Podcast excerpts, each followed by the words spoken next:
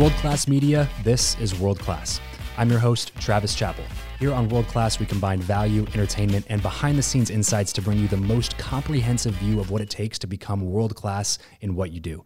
Listen in every week as I have conversations with top business leaders, journalists, hostage negotiators, authors, comedians, producers, you name it. If they're the best at what they do, I'll have a chat with them. I believe that the best way to become world class is to learn from those who already are. And that's exactly what we do here on the show. You'll learn the skills that you need to master, the mindset that you need to adopt, the work you need to put in, all from people who have walked the road before you. So get ready to learn, be motivated, and most importantly, have a good time because you're listening to World Class. What's up, everybody? Welcome back to World Class. All right, so this is the first segment of something that we are calling Ask Travis. Um, so, for those of you who are not super familiar with what I've done in the past or what my work is, uh, we uh, recently have just started this new show called World Class. And uh, the reason for that was I was running this other show called Build Your Network, and I still do. Uh, by the way, we're uh, around 400 episodes for that as of right now. And so through 400 episodes, I was talking to a lot of really cool people, and I just noticed that the conversations started to drift away from networking. And so to kind of keep that pure, the the subject of that of that podcast more centered around the topic that I started it around, um, which was uh, teaching people how to properly build relationships and to not be the networking net at the party. Um, because of that, I wanted to create another show where we could kind of get into more stories and conversational um, types of things. And so that's how that's how World Class was born. Um, so what we what we decided to do after a second was uh, bring in another segment that we have never done before, uh, something called Ask Travis. So if you are not in my Facebook group, uh, then head over to travischappell.com/group. And every week we'll have a thread in there where we ask for more questions for the upcoming Ask Travis episode. Um, and so you will actually have a chance to film a video, throw it in there, and if you're selected, we'll pick that up, put it in the YouTube channel uh, and the podcast. So I am here with my producer, Eric. What's up? What's going on, man? Nothing much. So I asked Eric to come in on these things so that um, it wouldn't just be me talking to a camera, and it makes it a little bit easier to bounce things off of people uh, with this setup. So I asked him to come in, and I I feel like we're gonna have to give you a nickname at some point. Uh, because I don't want to say welcome Eric sensitive, so to the show every that. single time. And uh, well, you're gonna have to get over that because it's just gonna have to be the nature of this uh, type of a setup. And uh, yeah, we're just gonna go from there.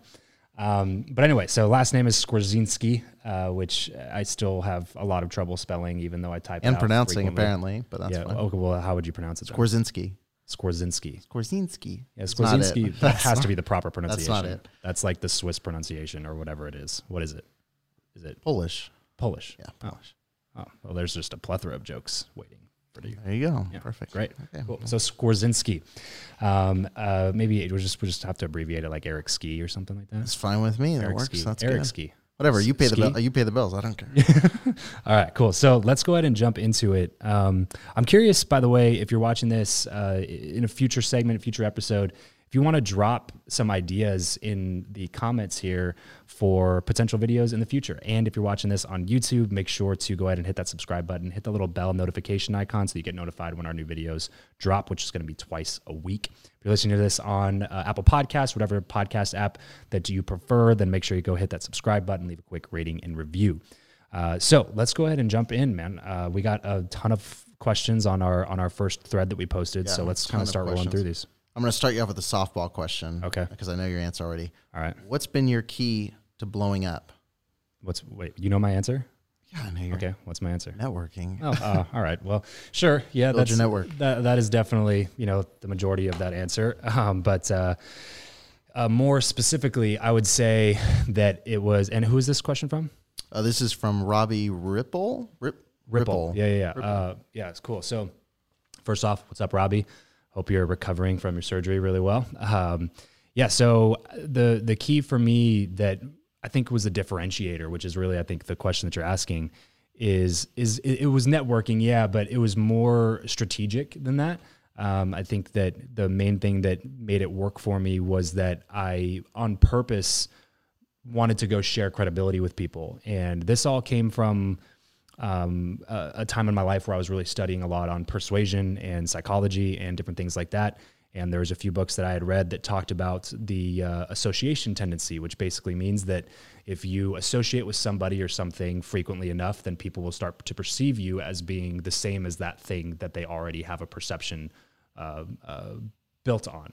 And so uh, I noticed myself doing that when I was looking at podcasts or when I was looking up YouTube channels or when I was deciding if I wanted to buy a book from Barnes and Noble, even um, looking at the back cover, I would always look to see like who's endorsing the book, who's writing the foreword, um, who's the guests on their show, who are the people that they're bringing on their YouTube channel, um, who are the people that they're rubbing shoulders with all the time. Because if they're all high quality people, then chances are this person's pretty high quality. And I knew that I had done that in my own mind subconsciously and figured it out after like reading a bunch of stuff about it and uh, and then started realizing it that I did it all the time, that it just was something that was constant. And uh, and that's what the entire endorsement industry is built off of. You know, all these pro athletes and celebrities um, that make, you know, even some of the ones that aren't the superstars that are making less than $10 million a year in their salaries or their contracts, they make infinitely more money in endorsements because of that. Because people know the person and they they associate trust and credibility with that person. And so when that person comes out and endorses a brand or something that you've never heard of, you automatically assume that that brand has at least a level of credibility that can be trusted, or else that person that you already trust wouldn't be endorsing that brand. And so that's basically the same thing. When people, uh, when I when I was looking for people to bring on my show, it was very very much strategic in the fact that I I thought, you know, will will this person help increase my credibility and my authority with my listeners? And uh, for those of you who, have, who listen to a lot to Build Your Network, you'll know that. Um, at the very beginning of all my episodes, I uh, have my guests record an audio bumper where they basically endorse me and the show. And uh, that was also very strategic and on purpose because I wanted to make sure that um, you know, I knew I, wasn't under any delusions of grandeur. I knew nobody knew who I was. I was starting from scratch, literally zero. I had zero experience online. I had no no footprint online at all, and uh, so I knew that people wouldn't be searching for Travis Chappell. Like people wouldn't. That's not what their Google search would be. People would be searching for Grant Cardone or John Maxwell or Jack Canfield or Molly Bloom or some of these other names, right? So that's that's who they were searching for. I just wanted to make sure that I was in the search results somewhere that it was like you know Grant Cardone with Travis Chappell or uh, Jordan Harbinger with Travis Chappell or Amy Porterfield with Travis Chappell. I wanted to make sure that my name was associated with those people, and uh, uh, that really was that really was the key. So uh, you, networking, yes, you, you, know, you hit the nail on the head with that one, but um, but also it was it was more than that strategic form of basing it off of the association tendency, which is our tendency to associate things with um, uh, things that you don't know with things that you do know, um, and uh, and that was that was really a strategy from the beginning. Awesome. This one's from Al Lundeen. Uh, he says, "What advice would you give 18-year-old Travis Chappell?" Yeah. uh, that's a loaded question. Um, so many things, yeah, you would say. Uh, it's a little bit unique uh, for those of you who don't know my story. I grew up in a very uh, traditional um, tight knit, small religious community slash bubble in Southern California of all spots, which is kind of a crazy spot for that to to exist in. Um, but it's this little town called Lancaster. Uh, it's in the Antelope Valley, northern LA County. And there was this basically mega church campus, really, um, in a subsect of a subsect of Christianity. Um, and I literally lived my entire life there, essentially from the time that I was three until the time I was 21, I think is when we moved away. Um, and and during that time, basically seven days a week, I was on that campus because I went to school there. They have a, a K through 12 school on the campus as well as a college um, and a 7,000 member church. So I went to church on the weekends. On, on Sunday, we went to church twice.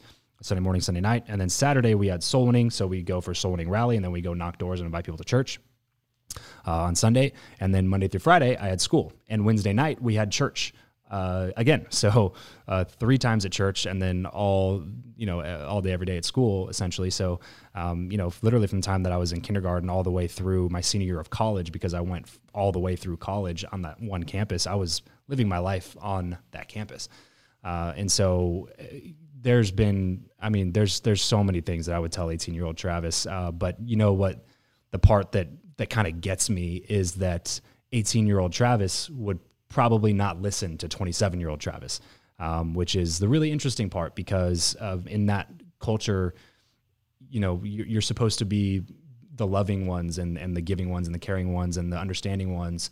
And in reality, I was very, very one track minded. And if you didn't agree with me, you were wrong. And that's how I looked at it. And uh, so, you know, I, I, would have a lot of really good advice to give to my 18 year old self. But unfortunately, my 18 year old self probably wanted nothing to do with me because I don't hold to the same values as my 18 year old self did.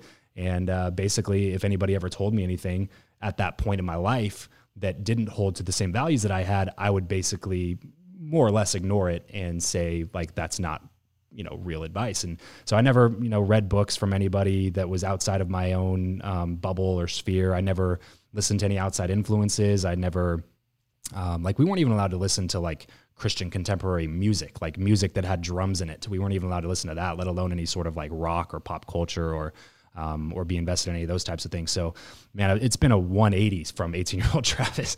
Um, and so I, I really, uh, I really would have a lot of advice, but I'd, there, there would be no way I would, I would listen to my own advice if I were 18. And it's probably the same for you, Eric, I'm assuming. Yeah, I mean, I, I, I question everything all the time. So so I don't. I think I had that part down. I think I think what you brought up though about listening to people who have different perspectives is important. And um, I I've talked to a lot of people about this, but there there is something in us where, and I I think it's I think it's almost like this kind of evolutionary survival trait of like if someone doesn't look the same or talk the same or act the same as us, we kind of just sense danger from that yeah. perspective. And um, on on my show, I always tell people is like if there is truth out there, then no amount of conversation is going to hurt the truth. It's right. just going to get us closer to it. Right. And everybody, even if we disagree on something, is going to get us a little bit closer to that, mm-hmm. and we can pull something from them. Yep. May not want to take everything they say and, and apply it to sure, our lives, right. but but we can find something from anyone. So I, I kind of echo that that response is like, yeah. don't shut someone out because of a different perspective. So you were the you were the questioning kid then, growing oh, up. yeah, yeah, yeah. What's interesting is like I questioned because uh, people would assume that of me too, because I, you know, I've always had that entrepreneurial itch, you know, type of a spirit or attitude, and you know, I got in arguments with teachers and things, but I, I wasn't like the rebellious kid in the youth group or anything. I, I was very much like I was bought into the vision, like I was bought into the overarching perspective. Right to adopt. You know, it was just like the little things that I would have trouble with, where where where somebody would tell me to do something, and it was just like this doesn't make any sense. Why I'm not allowed to do this? Like right. those were the things that I questioned. But in terms of like the faith as a whole, or like the organization as a whole, I never questioned any of that. Right. Yeah. I for me it was a lot of why, why, why. Like and yeah. and um, and no answers. Well, actually, I mean, I would get answers. I mean, looking back, some of them weren't very substantive, but um, but I think uh, yeah, I was always questioning. My dad always says like my brother was the easy, mm. like yes ma'am, yes sir, yeah, and yeah. I was always like the okay, but why right, about right. everything, and it didn't matter if it was about religion. It didn't matter if it was about school. It was like, yeah. why are we going three times? Why are we dressing like you know? Yeah. And so, um, do, do, you feel like they gave you like good answers for that type of stuff? They had dialogue, which I think, again, I think is the most important thing. Is like, like even my parents now we disagree on a lot of things, and I, you know, I, I talk about all, all the time but my parents never shut down a conversation because I was asking a question. Mm, yeah, and I think, good. You know, even if we come to a disagreement, at least I can say we talked through it and right. it wasn't because we said so, which is like the, right, the worst well, answer. I'm, I'm curious to hear your perspective on, because um, uh, you have your daughter, right? And she's getting to that age now where she's going to start asking a bunch of questions. She, yeah, she so, asks questions all the time. Yeah. So what, what, what's your guys's, you know, have you come to a decision on like how you're going to address some of those things, especially when it starts getting into some of these like deeper questions? That's not just like, Hey, you know, how do you say this word, but more like right. these deep esoterical type, you know? Yeah. I mean, again, it goes back to the same thing. I think it's important to have the conversation and, and one of the things, and I think my wife would agree, maybe not, she'll signal to me is, is, forcing them to do something, forcing them to. You can't force ideology on somebody. Mm. I mean, you can, but it's not going to Doesn't stick. You're either gonna well. you're either gonna burn them out, or they're gonna. Yeah. It's just never gonna end well. And so, my job, I I think, as a parent, is to work on communicating and conveying why something is meaningful to me mm. and why it should be meaningful to them, and loving them regardless of whether they take or deny that. Yeah. Obviously, I have things that I hope that she takes on and belief systems that she finds as beautiful as I do. Right. But ultimately, it's up to her. And what I don't ever want to do is just say, well, because I said so, believe that. Yeah. Because that's not that's never worked for anybody. Okay, so this one has been a long time coming, and I'm excited to announce the launch of my new company, World Class Media. I've been doing podcast coaching and consulting for individuals and businesses for the last couple of years, and over the last few months, I just haven't been able to keep up with the requests. So, in order to serve more people, I've decided to stop taking on coaching clients and start an agency that creates a done for you podcasting solution, as well as monthly production and repurposing services. So, if you are a business owner, coach, consultant, entrepreneur, real estate investor, whatever it may be, then a podcast should be be the most powerful business development tool in your arsenal.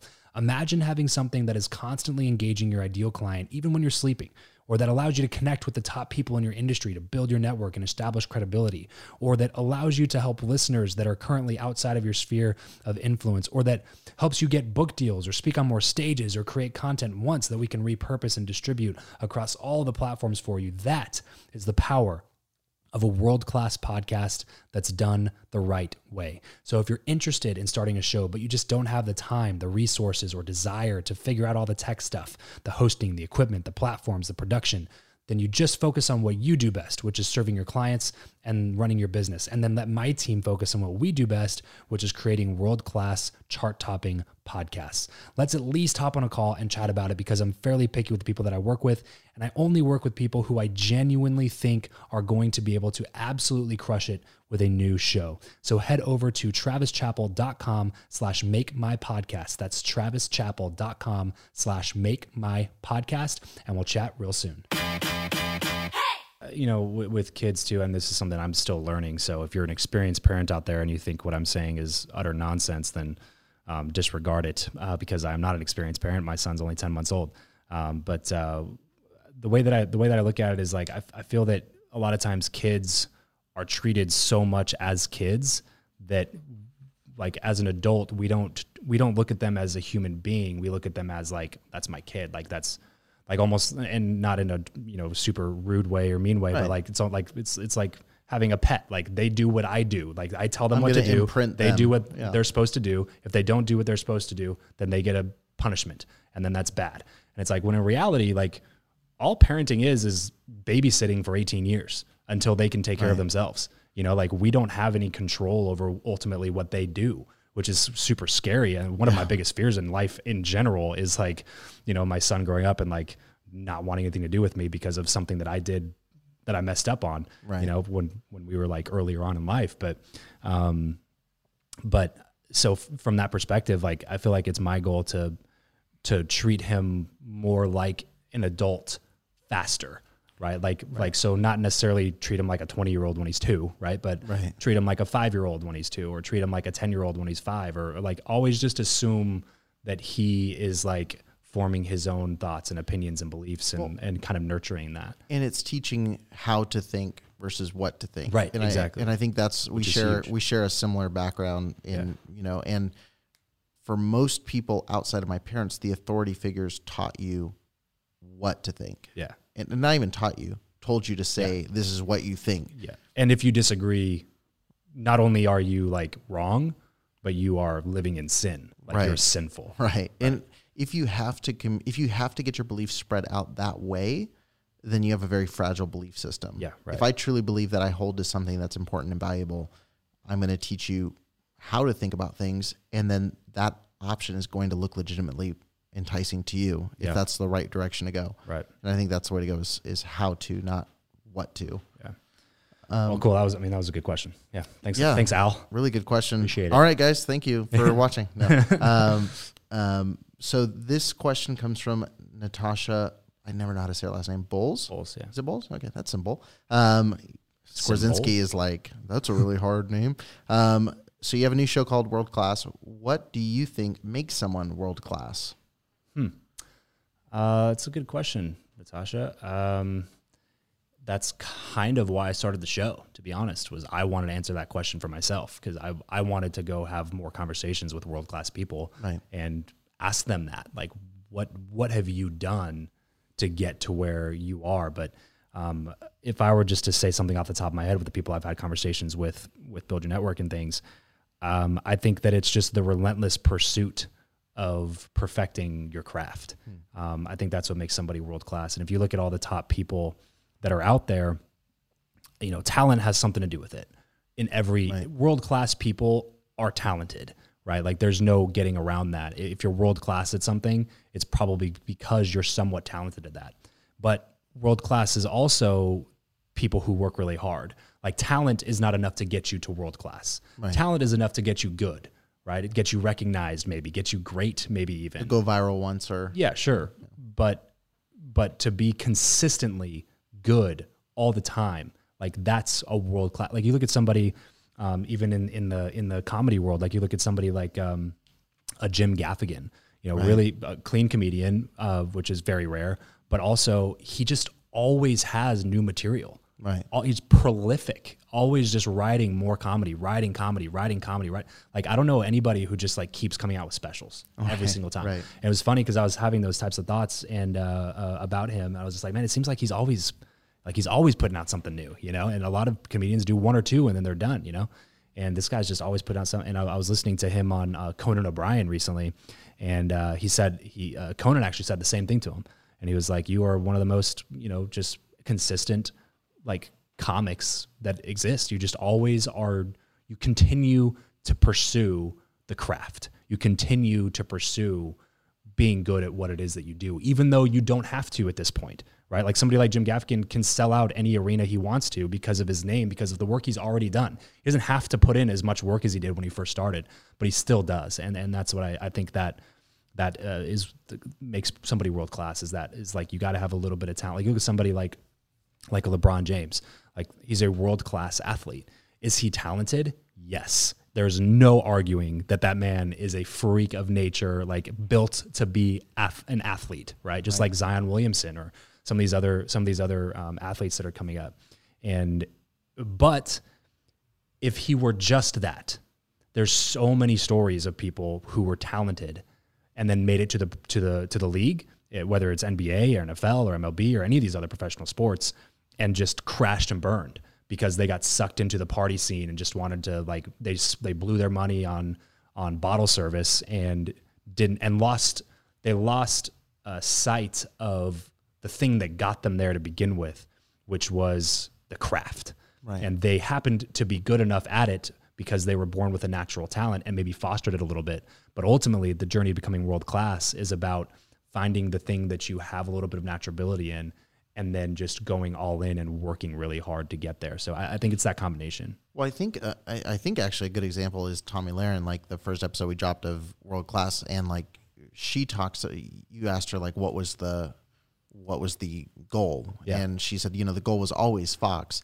Yeah. but I treated every job along the way like I was all in, and Yeah, so right. whether it was the Blaze, whether it was any of the you know One American, One News American Network, you know, like she was she was giving it Fox level Right. talent and Right. effort. So you were only at One America for a year A little over a year, yeah. Okay, gotcha. So you were there for a year, then you jump at the opportunity to do this thing that really was essentially your dream job, right? To, to work at the Blaze, like with Glenn Beck and do Well, let's that be kind clear, stuff. the dream job was always Fox News. But Okay, yes, that was got the it. next step in the progression. Because I knew that I wasn't going to jump here yet. Yeah. I knew that I needed more training and Another more stepping growth. stone. Yeah, exactly. So um, I, I, I enjoyed the fact that this was the next, and I didn't. I never looked at the Blaze as a stepping stone. I think that people also get caught up in that, where they're like, that same thing, like this isn't where I want to be. That's where I want to be, but this is going to get me there. No, everything I go into, I go into really for the long haul. I'm going to do it until, and I'm going to do it until I've reached the potential I can reach there, and I need to do something else challenging.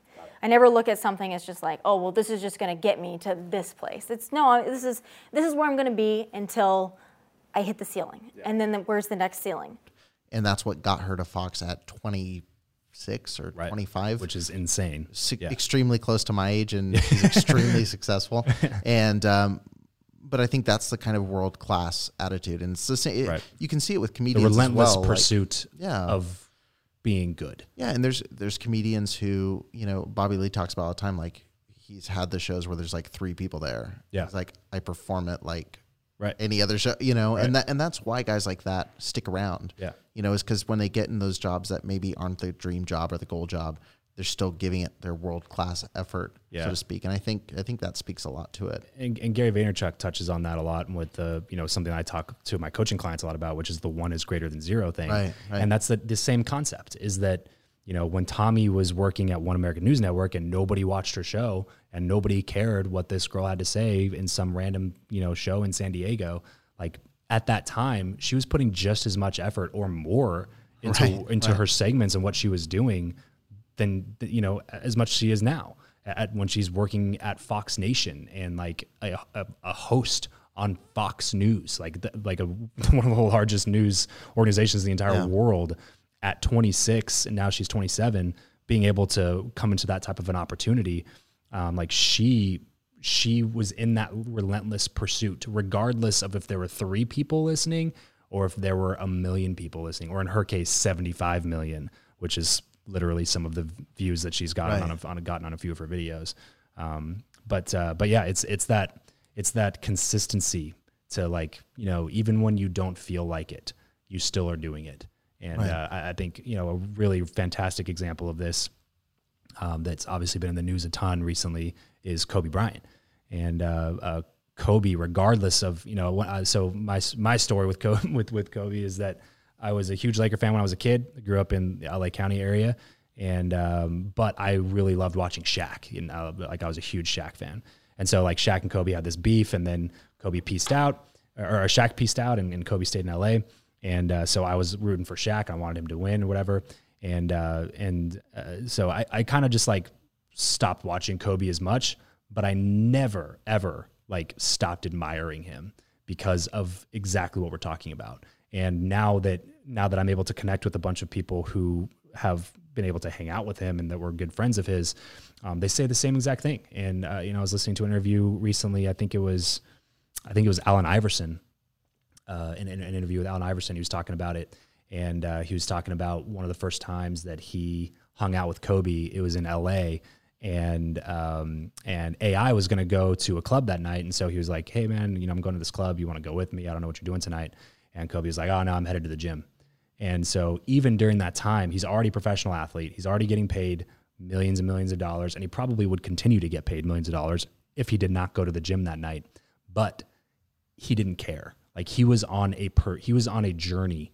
He was in pursuit of a goal, and nothing was going to sidetrack him from achieving that goal. Well, that's it for this episode of World Class. World Class is hosted by me, Travis Chappell, and produced by Eric Skwarczynski.